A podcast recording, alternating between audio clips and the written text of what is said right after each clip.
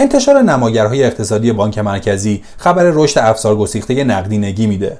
بنا به گزارش بانک مرکزی رشد نقطه به نقطه نقدینگی در اردیبهشت ماه 38 ممیز 8 درصد به ثبت رسیده. بنابراین حجم نقدینگی در پایان دومین ماه از سال جاری به 3601 هزار میلیارد تومن رسیده و بخش بزرگی از این نقدینگی ناشی از رشد پایه پولیه. رشد ماهانه پایه پولی در اردیبهشت 1400 حدود 6 درصد برآورد شده. این نرخ رشد ماهانه برای این متغیر پولی از اسفند ماه 98 تا کنون بی سابقه است. اما اینها همه ماجرا نیست. قسمت 269 پادکست بورس پلاس رو تو روز یک شنبه سیوم خرداد 1400 مهمان شماییم. ما تو این پادکست به بررسی روزانه اتفاقات بازار سرمایه ایران می‌پردازیم. شاخص کل امروز با افزایش بسیار جزئی نسبت به دیروز مواجه شد و در رقم 1 میلیون 163 هزار واحدی ایستاد. 60 و فارس بیشترین تاثیر مثبت بر شاخص رو داشتند. ارزش معاملات خرد با افزایش 15 درصدی نسبت به روز قبل در محدوده 4200 میلیارد تومان قرار گرفت.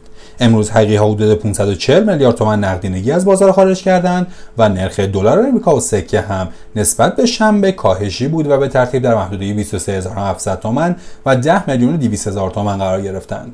در پایان معاملات امروز 150 نماد مثبت بودند که از این تعداد 45 نماد صف خرید بودند. در مقابل 392 نماد منفی بودند که از این تعداد 198 نماد با صف فروش به کار خودشون پایان دادند. و مدیر و وسپر بیشترین صفحه خرید و و آیند و تپکو بیشترین صفحه فروش رو داشتند. اما بریم سراغ آنالیز بازار. بازار سهام امروز دو موج عرضه و دو موج تقاضا رو تجربه کرد. اولین موج تقاضا با عرضه های نسبتا سنگین همراه شد. سپس شاهد دومین موج تقاضا بودیم. اما نهایتا دومین موج عرضه ها در اواخر وقت فرا رسید و بازار فرصت کافی برای عبور از این شرایط نداشت. امروز علاوه بر کوچکترها نمادهای بزرگتر هم در گرین عرضه ها بودند. این عرضه ها در بیشتر نمادها از جمله پالایشگاه ها پتروشیمی ها فلزی ها و تا حدی در بانک ها دیده می‌شد. خودروسازان هم عملکرد بسیار نامناسبی داشتند. یکی از دلایل تشدید عرضه ها در خودروسازان در این روزها علاوه بر انتشار گزارشات عملکرد نامناسب که با افزایش زیان همراه بوده ناشی از زمزمه های از مخالفت های گسترده در خصوص ورود خودرو جهت قیمتگذاری به بورس که به نوعی با روح قیمتگذاری آزاد در تضاده فعالان بازار در انتظار آزادسازی قیمت خودرو هستند.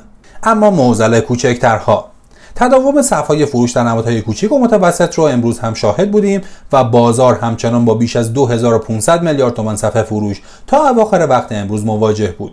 بازگشایی های بدون دامنه در کوچکترها امروز هم ادامه داشت و امروز شاهد بازگشایی دارو کارخانجات داروبخش با 30 درصد منفی بودیم. امروز بسیار از نمادهای کوچیک فرابورسی هم مشمول رفع گره شدند. این بازگشایی برخلاف سایر بازگشایی اخیر منجر به تعادل در نماد شد. اما برخلاف نمادهای قفل در صفحه فروش امروز یه بازگشایی خوب پس از مجمع در یک نماد دارویی داشتیم. برکت که امروز با 10 درصد رشد قیمتی همراه شد در مجمع 31 تومن سود به ازای هر سهم تصویب کرده بود. این بازگشایی سهم را تا محدودهای 3500 تومن رشد داد که با حجم بالایی همراه بود. یکی از دلایل این افزایش حجم ناشی از قرارگیری سهم در نقاط مقاومتی بود. به نظر می‌رسه اخبار خوبی که از مجمع در خصوص پروژه آنزیم دارویی و البته واکسن کرونا عنوان شده بتونه نماز رو مثبت نگه داره. اما عبور از این محدوده ها به شدت تحت تاثیر جو عمومی بازار هم هست. چالش نقدینگی در اقتصاد کلان. انتشار نماگرهای اقتصادی بانک مرکزی خبر رشد افزار گسیخته نقدینگی میده.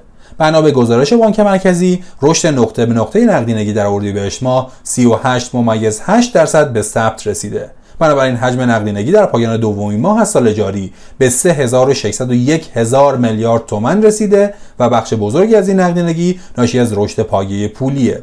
رشد ماهانه پایه پولی در اردیبهشت 1400 حدود 6 درصد برآورد شده.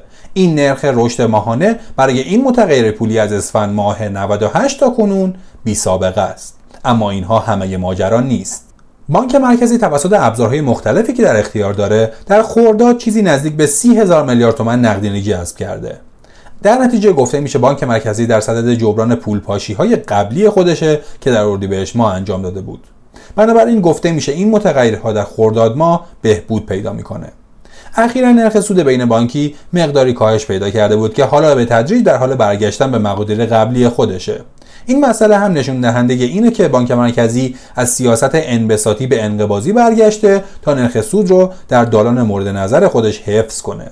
باید در انتظار گزارش خرداد ماه نشست تا دقیقا دید که چه اتفاقی افتاده. اما بریم سراغ گزارشات حامی بازار. بانک اقتصاد نوین با نماد ونوین در سال 99 به سود خالص 2351 میلیارد تومانی رسیده. یعنی 77 تومان به ازای هر سهم که حدود 38 برابر سود خالص سال 98 بوده. ارزش بازار ونوین به 14 هزار میلیارد تومان رسیده. ارزش بازار این بانک در سقف تاریخی خودش 22 هزار میلیارد تومان بود. تحلیلگران این گزارش رو در گروه بانکی بی‌نظیر ارزیابی کردند.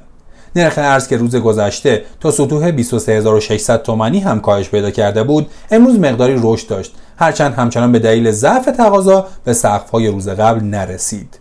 اخبار برجام از تاثیرگذارترین عوامل بر نرخ ارزه تحلیلگران سیاسی احتمال نوعی توافق رو دور از ذهن نمی‌دونن. معاملهگران ارز کف نرخ ارز رو در همین محدوده ها فعلا ارزیابی می‌کنن و کاهش بیشتر رو متصور نیستن.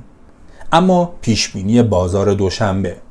با توجه به شرایط خاصی که خودروسازان به بازار تحمیل کردند و قفل بودن بخشی از نمادها در صف فروش همچنان شاهد خروج نقدینگی حقیقی ها از بازار هستیم. از طرفی شاهد اصلاح در نرخ‌های جهانی هم بودیم که ممکنه این اصلاح در شروع بازارهای جهانی در روز دوشنبه هم تداوم پیدا کنه.